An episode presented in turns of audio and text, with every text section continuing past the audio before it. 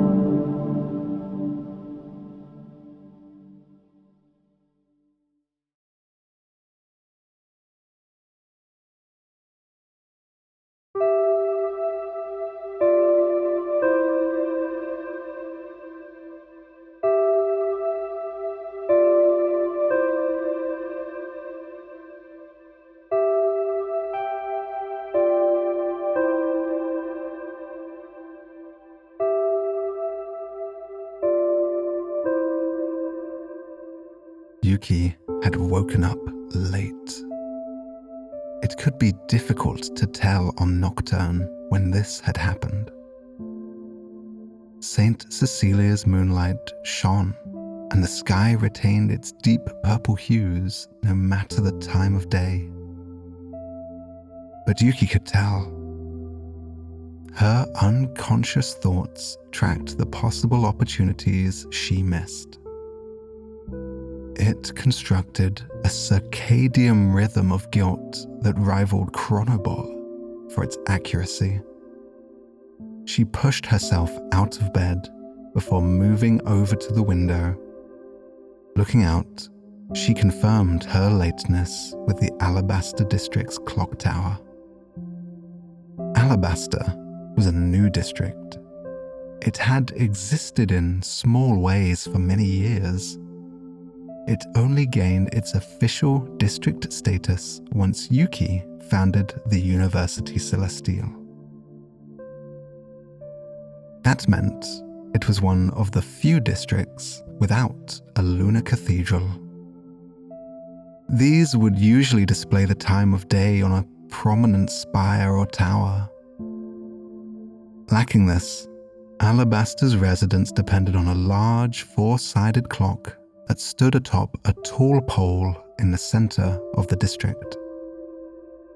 The clock confirmed her suspicions. It was close to midday, and she was now factually and intuitively late to rise.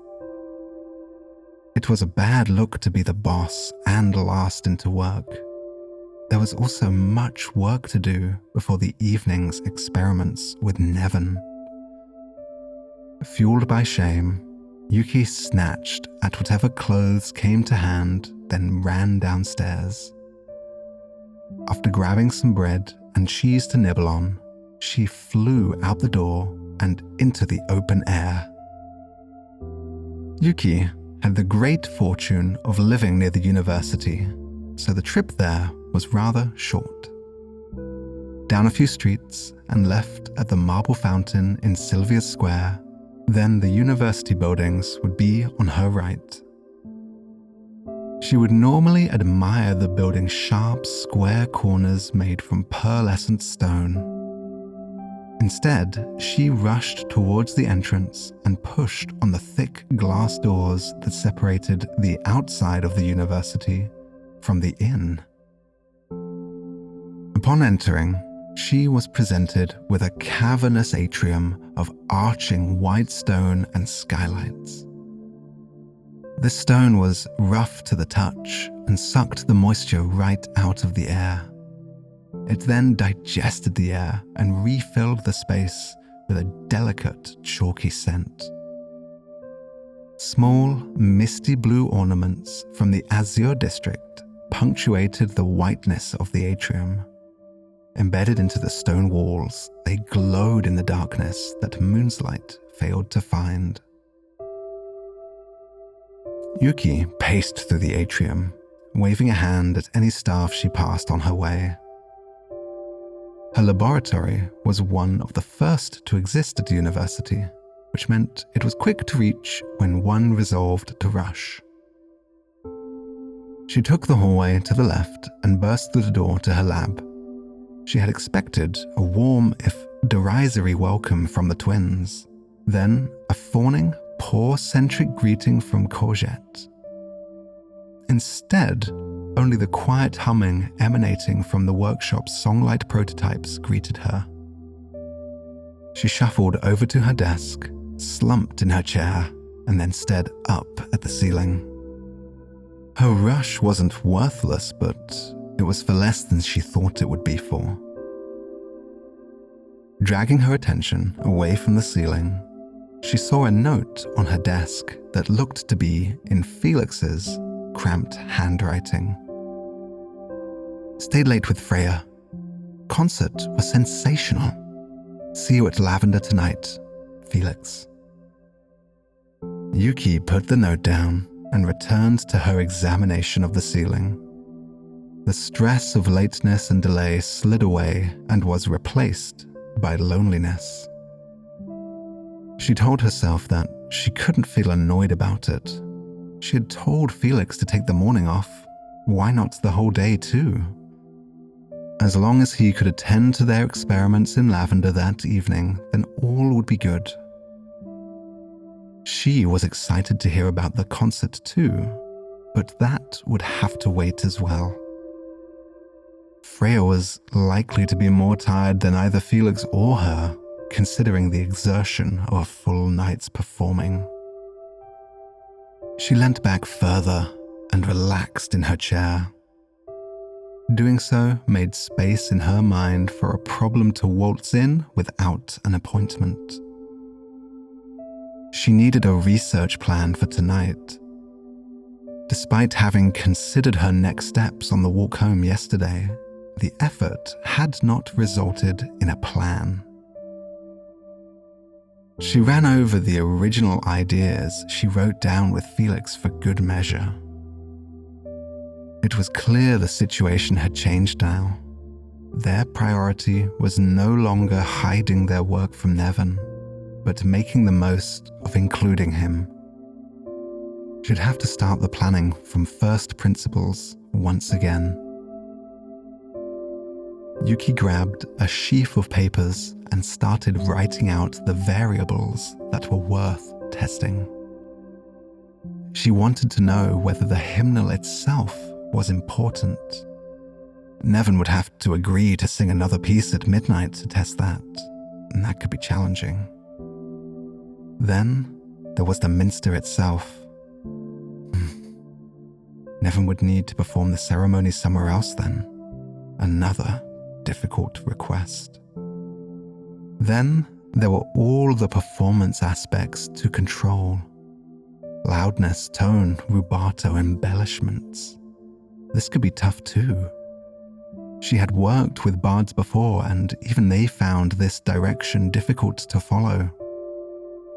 Nevin could sing, but could he take this direction effectively? A thought parted Yuki's flow state of planning. She had only seen Nevin produce Diamond Songlight once. It failed to produce it the second time. They had disrupted that performance, but there was no songlight before they did so either. The more she considered this, the more she reasoned that there was a fragility to his songlight, a fragility to Nevin. If he couldn't produce consistent songlight, then studying it would become very troublesome.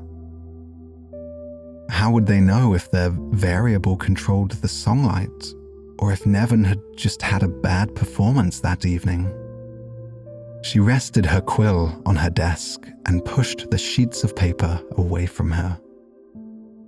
All the grand experiments might have to wait. Confirming that Nevin could consistently generate songlight was most critical. It underpinned everything. Her chair groaned as she leaned back in it once again. If there were inconsistency issues, then they need to uncover what was causing them.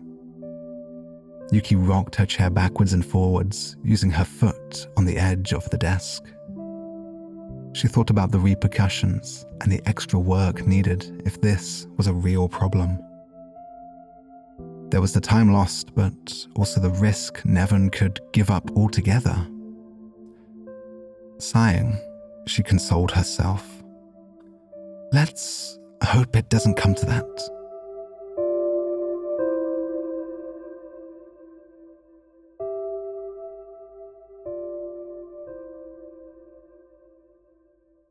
Worry obstructed Yuki's thoughts.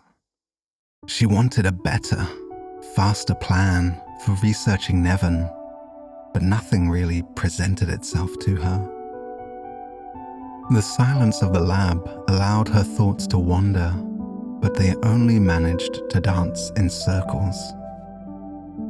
She knew what she wanted to study, what she was likely to have to do instead, and then all the work needed if it went wrong. Her mind grew tired of this loop and diverted the responsibility of this anxiety to her body. First, with an unstoppable yawn, followed by a restlessness in her legs. If she couldn't make progress sitting in the lab, then being somewhere else might help. She needn't have agreed with the logic of this premise. It was immediately more pleasing for her to stand than it was to remain seated. And then leaving the university was much more enticing than staying here. This feeling pulled her down the hallway and out of the university celestial.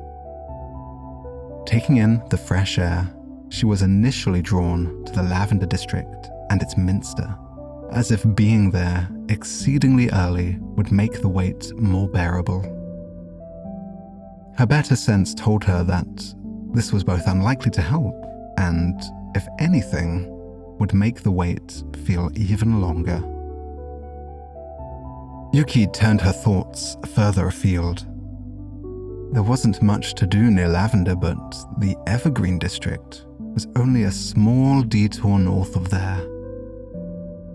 Evergreen made its case for Yuki's need to unfurl. Its gardens, its tree lined streets, and plentiful cafes satisfied Yuki's mind well enough. So, she walked the small journey back home to collect her bike and cycled towards Evergreen. Evergreen always had the most curious lighting. The towering trees flanking its boulevards blocked most of the moonlight from reaching the ground. When the southern winds arrived, the trees waved their branches and their leaves shivered. This movement made shifting patterns beneath them as moonlight dripped through their canopy. Purposefully sown luminous fungi rooted themselves in the lower parts of the tree trunks they provided the light that the moons could not down there. It dampened shadows and uplit the chins of the nocturnians that moseyed around Evergreen. Yuki bathed in the muted energies of Evergreen. She had a choice of the utmost importance ahead of her. There were cafes enough for a full year of new drinking experiences here but only time today for one. She wheeled her bike down the cobbled streets while peeking at cafes. Her mind was playing a game of snap with the vibes in each establishment. None of them quite matched hers until one did Le Café Innovation. It stood out to her due to its unusual song lamp arrangement. The lamps glowed a dense red light that seeped lazily out of it before falling towards the floor. Underneath these lamps were a variety of plants. All were thick stemmed and had bulbous, dark blue fruits hanging from them, She entered before realizing she even wanted to. Inside the cafe stood a tall, weedy nocturnian. They were rummaging through a wall of drawers that sat behind a wooden countertop. They turned around, and Yuki noticed their fine, circular glasses. They also wore a thick leather apron with the word Brewmeister embossed onto it. She greeted the brewmeister, who welcomed her in return. They asked what she would like from the menu, gesturing to a chalkboard of options above their head. Written on it were many variations of moonflower brews named after famous nocturnians. The Garibaldi at the top of the menu caught her eye first. It was a sweet moonflower brew infused with dry fruits from the Sandsea. Garibaldi was the first explorer to return with reports from the Sandsea, so the name made sense.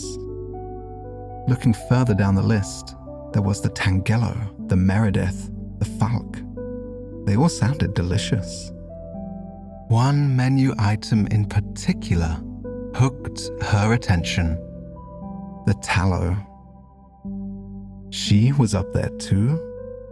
She studied the description. Simple but effective. Double concentrated brew from plateau sourced moonflower seeds. She didn't feel simple and was only occasionally effective. What's the motivation behind the names? asked Yuki.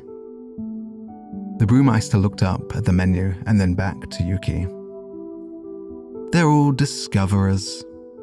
It's what I'm trying to do here too, responded the brewmeister, who then pointed to the plants in the window. The brewmeister told Yuki that the plants were all different varieties of moonflower, some of which were used for the brews at the cafe. Yuki nodded thoughtfully and wondered whether to tell them that she was the Talo on the board above them.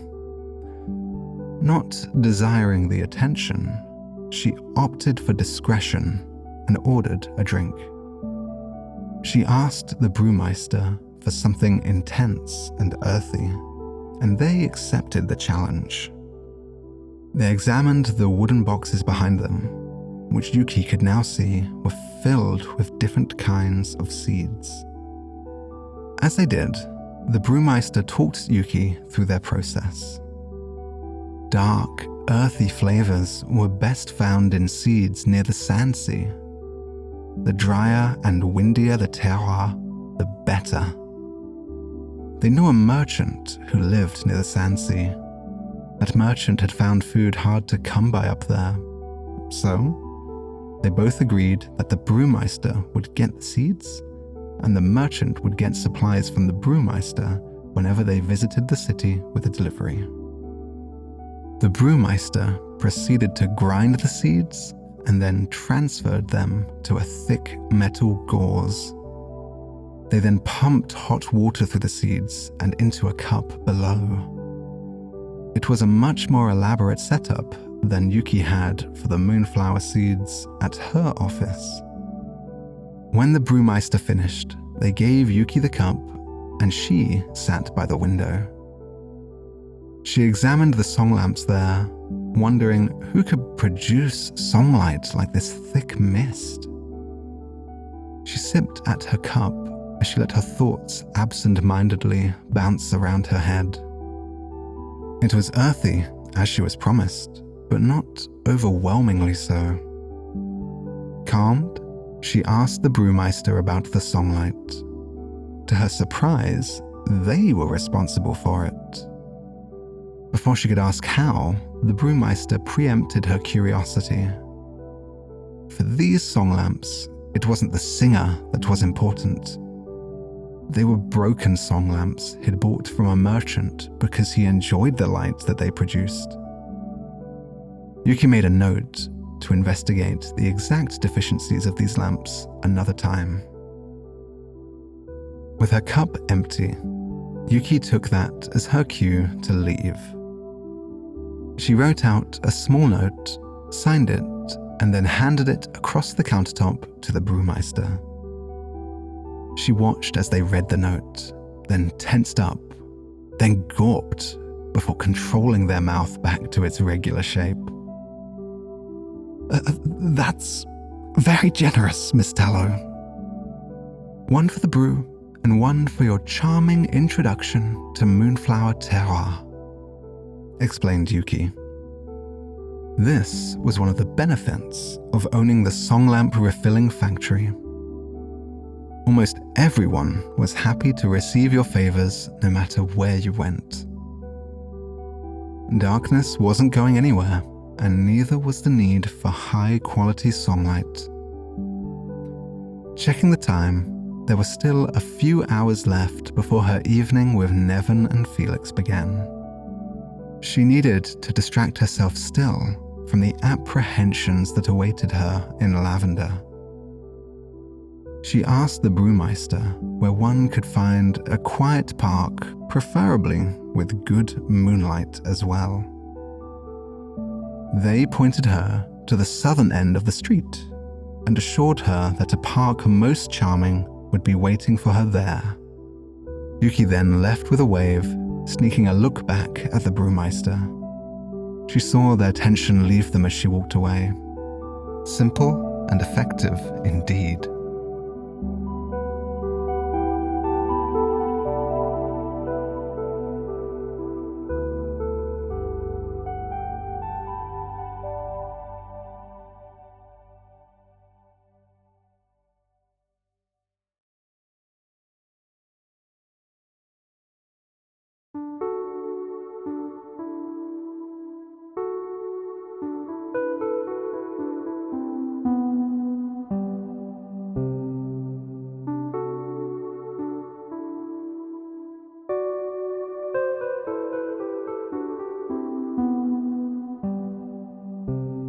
The parks in Evergreen acted as town squares. They all had a different flavour to them. Some preferred to keep things dark and dense, offering cozy groves for solitary souls. The south of the district specialised in fountains and ponds, along with the watery plants that thrive in such places. Parks were not all about relaxation and reflection. Many parks were turned into allotments for growing food other than mushrooms. The raisin de la Notte was a particular specialty of the district, as was its venting. Other parks featured huge gazebos made from trees force grown into shape and had thick, gnarled roots at their base. They were often used for communal gatherings, special events, and a place to shelter from the rain when it fell. After leaving the cafe, Yuki strolled down the street.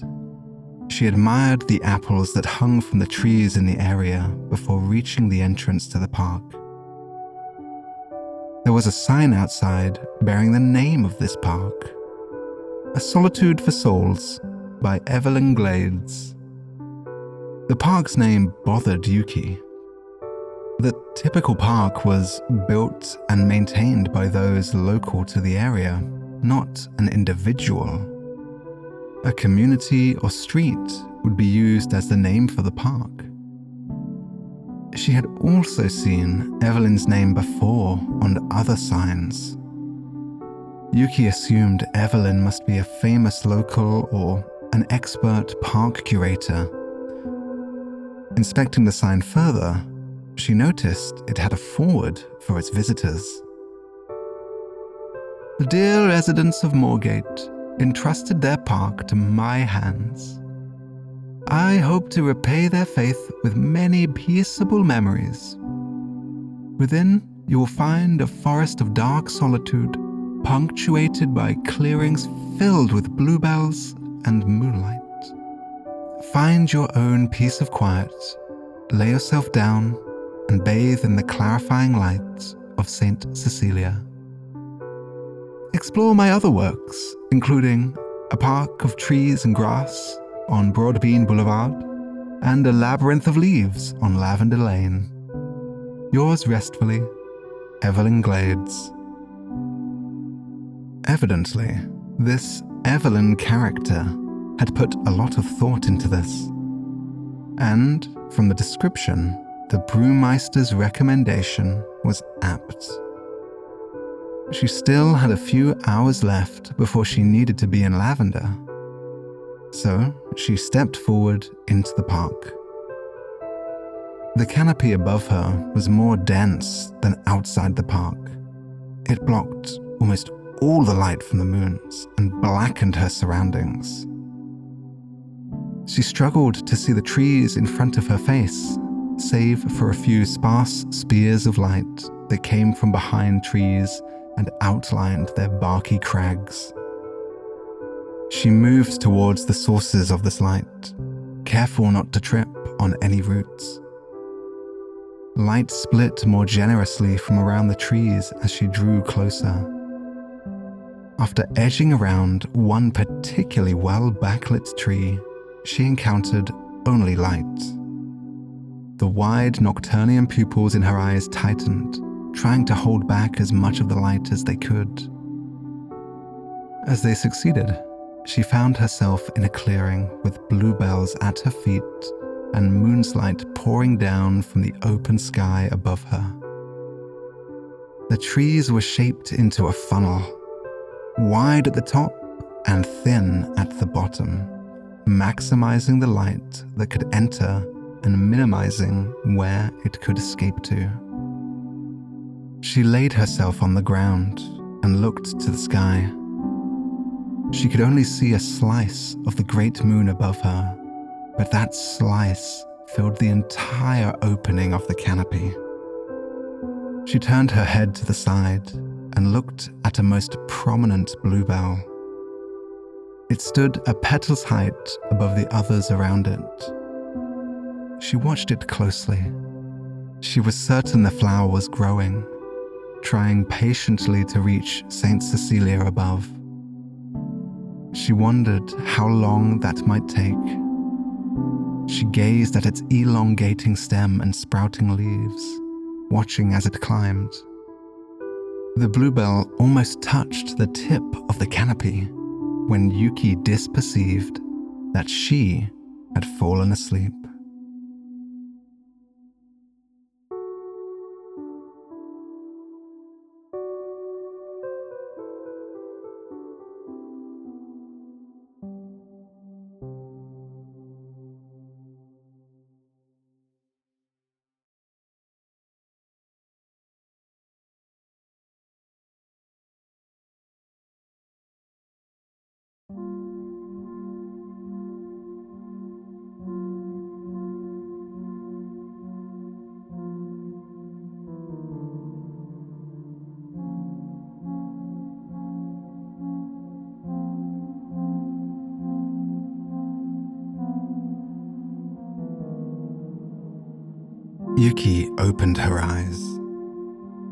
She was singing to her father.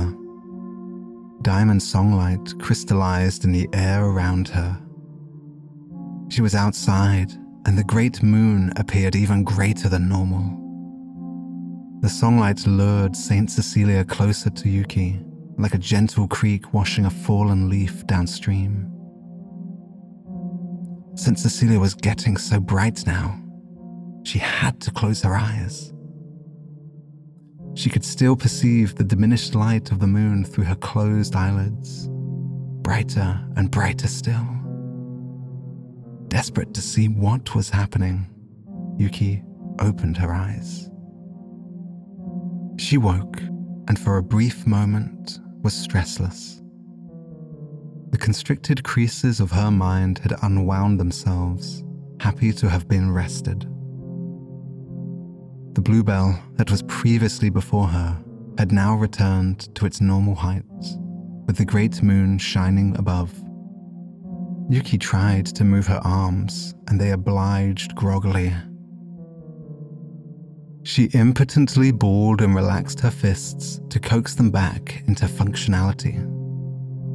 When they had strengthened enough, to pull the watch on her arm up to her face, shock innervated the rest of her body. She wasn't late to meet Nevin, but the chance she might make it on time was slim. Especially if she remained here like she truly wanted to. Yuki moved quicker than her body was prepared for. Shakily standing to her feet, she recalled the path she took to this clearing, palming her way through the dark trees back the way she came. After negotiating a misremembered dead end, she soon found the exit to the park. She cursed Evelyn's skill before pointing her bike south towards Lavender and hoisting herself onto the saddle. She pedaled hard and hurtled downhill towards the minster.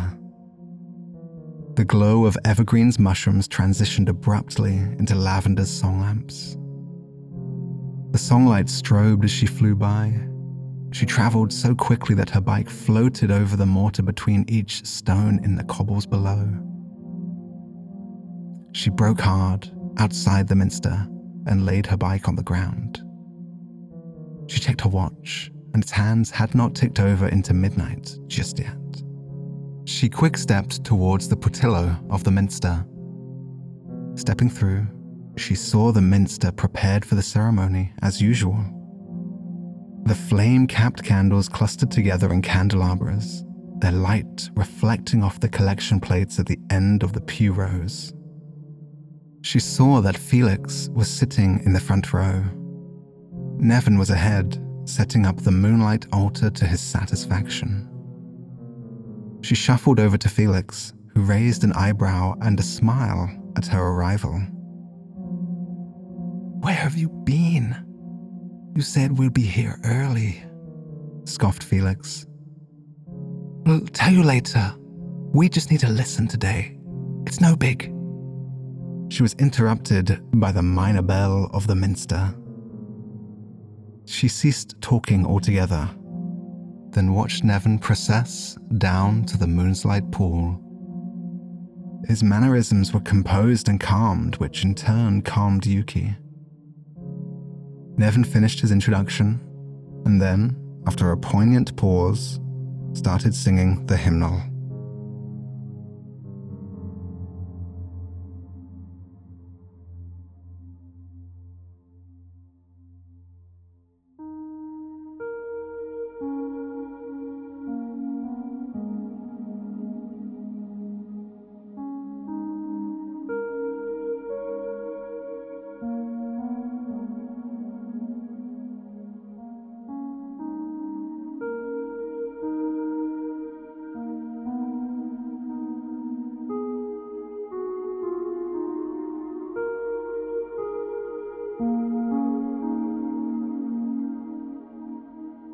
Nevin's tone was sweet to the ear. His flow between notes swelled and faded with grace. Yuki closed her eyes to listen closer, then remembered she had rushed here to see more than she had to hear. Opening her eyes, she looked around the minster and scanned the room for songlight. None of the diamond songlight had appeared. Motes of dust grabbed her hope, but each speck only proved to be the dust it was. Downcast, she turned towards Felix. He looked much the same as she felt. They exchanged sympathetic looks, and Felix cupped a hand to her ear. I was worried this would happen, he whispered. I spent most of the day thinking about it too she responded. This satisfied Felix enough, and they both turned back to watch Nevin. This was not Yuki's first setback. Dispiriting disappointments were the down payment one must make to discover something new. So, as each pang of disappointment appeared, Yuki deflected it with that mantra.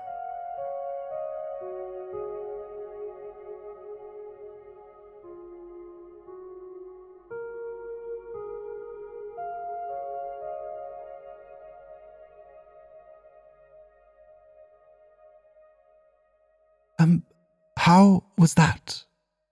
asked Nevin, with a confidence that Yuki had never heard before. Felix responded before she could break the news to him. Musically, it was a balanced and thoughtful performance. Nevin smiled before asking, And what of the songlight?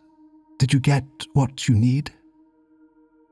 Yuki put a finger to her mouth and considered her words.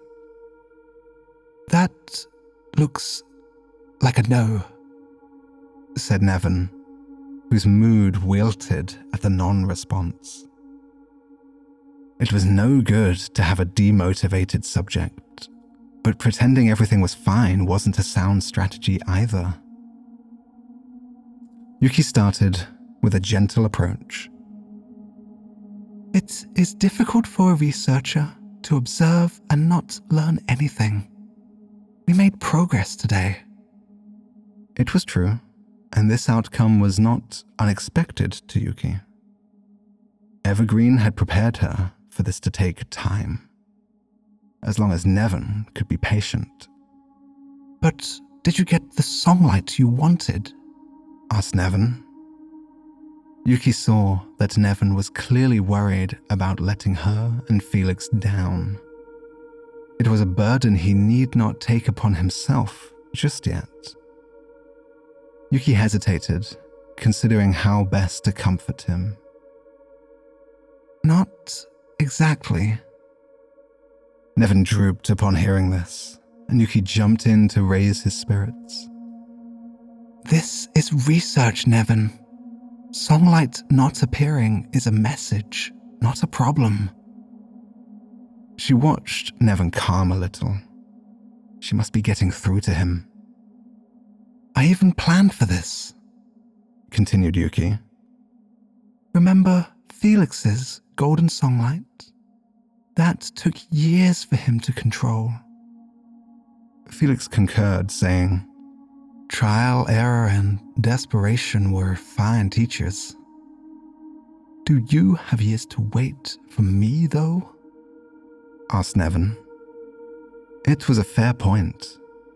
Committing to this project for years had little appeal to Yuki if they weren't getting results but she really didn't believe it would take that long. We have time to train you, Nevin, she reassured. She saw Felix's face recoil slightly, either in confusion or disbelief. Yes, it took Felix years to learn it, on his own, but you will not be alone. She turned to Felix and clapped a hand on his shoulder. Isn't that right? She might have felt bad surprising Felix like this, but he really should have expected this development with the way she was talking. To her delight, Felix stepped up without missing a beat. You won't be alone, Nevin. I'll show you what I know. Yuki clapped her hands together. And then you'll show us what you can really do, Nevin.